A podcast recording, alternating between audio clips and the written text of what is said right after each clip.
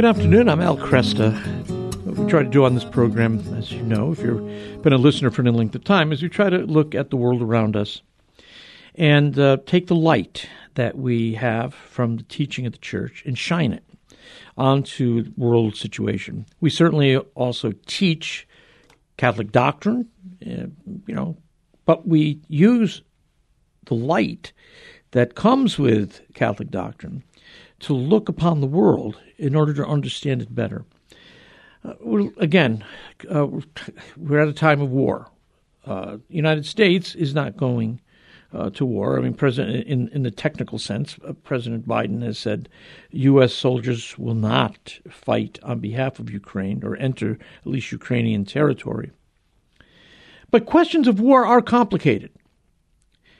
And I, you know, you can you have to find balance here because you can become senti- sentimentalize uh, war and go in the direction of being a, a, pacifist, or you can go in the direction of saying that war is glorious, um, kind of romanticizing what's going on here. But the teaching of the church has been clear from the beginning. We are against war. Um, we are against war. Uh, you know, doesn't mean we don't have. Doesn't mean we may not. We, we never fight, but it means we are against war. And the person who explained this better than anybody else was John Paul II. And this is a fellow who, I mean, don't say that he did not understand politics or he didn't understand war or that he was a sentimentalist. This John Paul II lived under both Nazi and communist regimes in Poland. And during his papacy, he dealt with nearly every political leader on the world stage. And he could write this, he could say this, which he did back in 2003 at the time of the invasion of Iraq. He said, No to war. War is not always inevitable, it is always a defeat for humanity.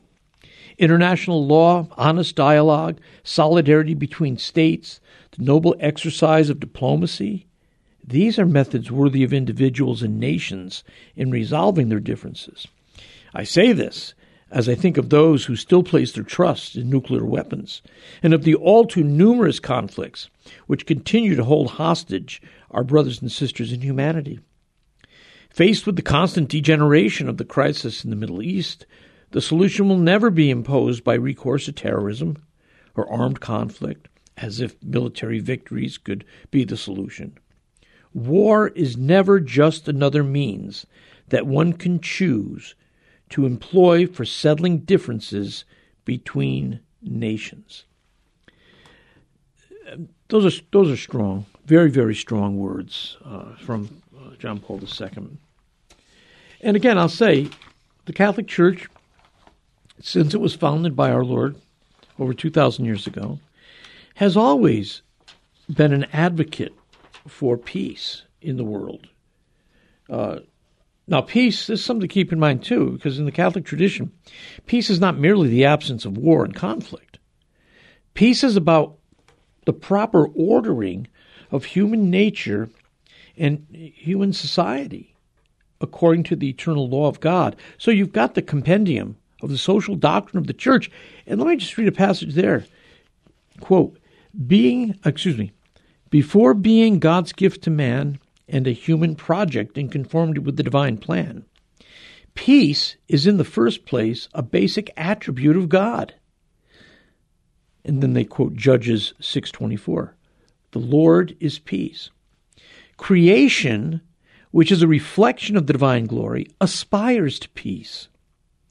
God created all that exists, and all of creation forms a harmonious whole that is good in its every part.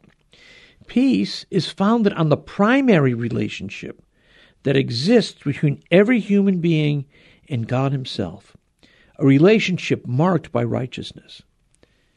Following upon the voluntary act by which man altered the divine order, this is the fall, these documents referring to the fall here. Um, following upon the voluntary act by which man altered the divine order, the world experienced the shedding of blood and division. Violence made its appearance in interpersonal relations and in social relationships. Peace and violence cannot dwell together, and where there is violence, God cannot be present.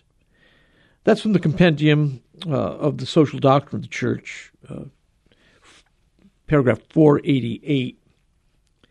There are many church documents and papal encyclicals dealing with the promotion of peace in the world.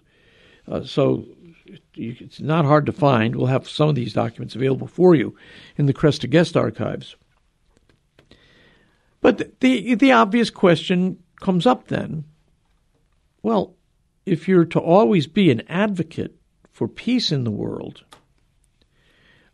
what do you do when you have aggressors who are destroying the innocent? And that fact of life is not lost upon the church.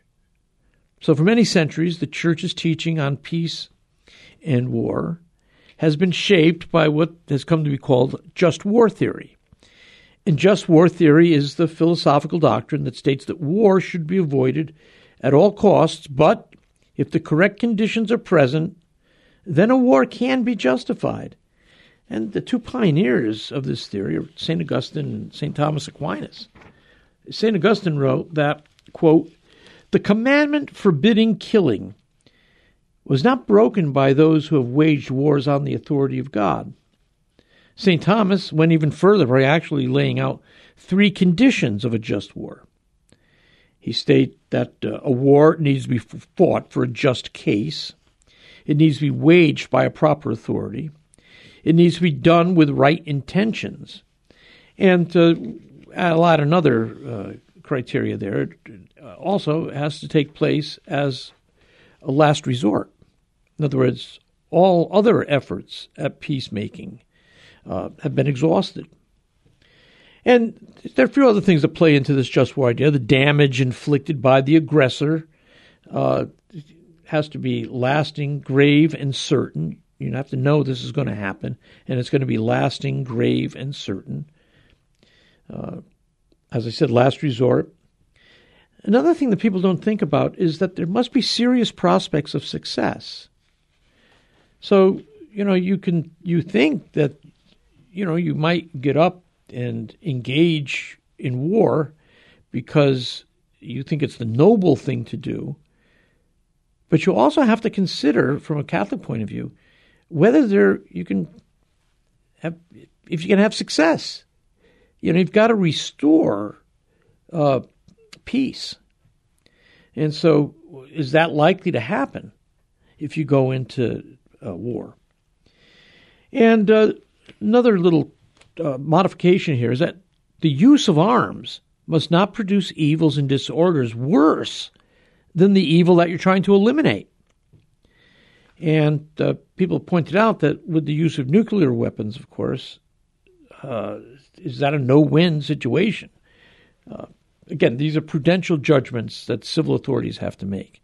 But in open societies and representative societies like our own, uh, the civil authority really lies with the people. You know, we vote, so we elect the administration, or at least we elect leaders of the administration. So, those are some things to keep in mind when we talk about just war theory. Uh, you've got to make sure, first of all, that uh, the right authority is declaring war. You've got to make sure that there is a just cause that one is fighting for. Uh, you have to be doing it with the right intention. You have to make sure that the damage that the aggressor is, is inflicting on the nation uh, would be lasting, grave, and certain, unless you repelled it. You have to make sure that all other means of putting an end to war uh, have been shown to be uh, impractical, ineffective, useless. You have to have serious prospects for success you know, you might have the best of reasons here, but if you can't, if there's no way you're going to win, from a Catholic point of view, you probably shouldn't take up arms unless you've got serious prospects for success. And then uh, one to always keep in mind is that the use of arms cannot produce evils and disorders that are worse than the evil that you're trying to eliminate. those are some of the things that the church keeps in mind. But we have to always come back to what I said at the very beginning and to what John Paul II said, and I'll repeat it because I, I think he he was incredibly powerful in this position. And I, I stress again, this is a man who went through uh, the Second World War. He was under the communists afterwards. He was under the Nazis during the war. He understands uh, the injustice of oppression. And yet, he said, quote, no to war. War is not always inevitable. It is always a defeat for humanity. International law, honest dialogue, solidarity between states, the noble exercise of diplomacy, these are the methods worthy of individuals and nations in resolving their differences.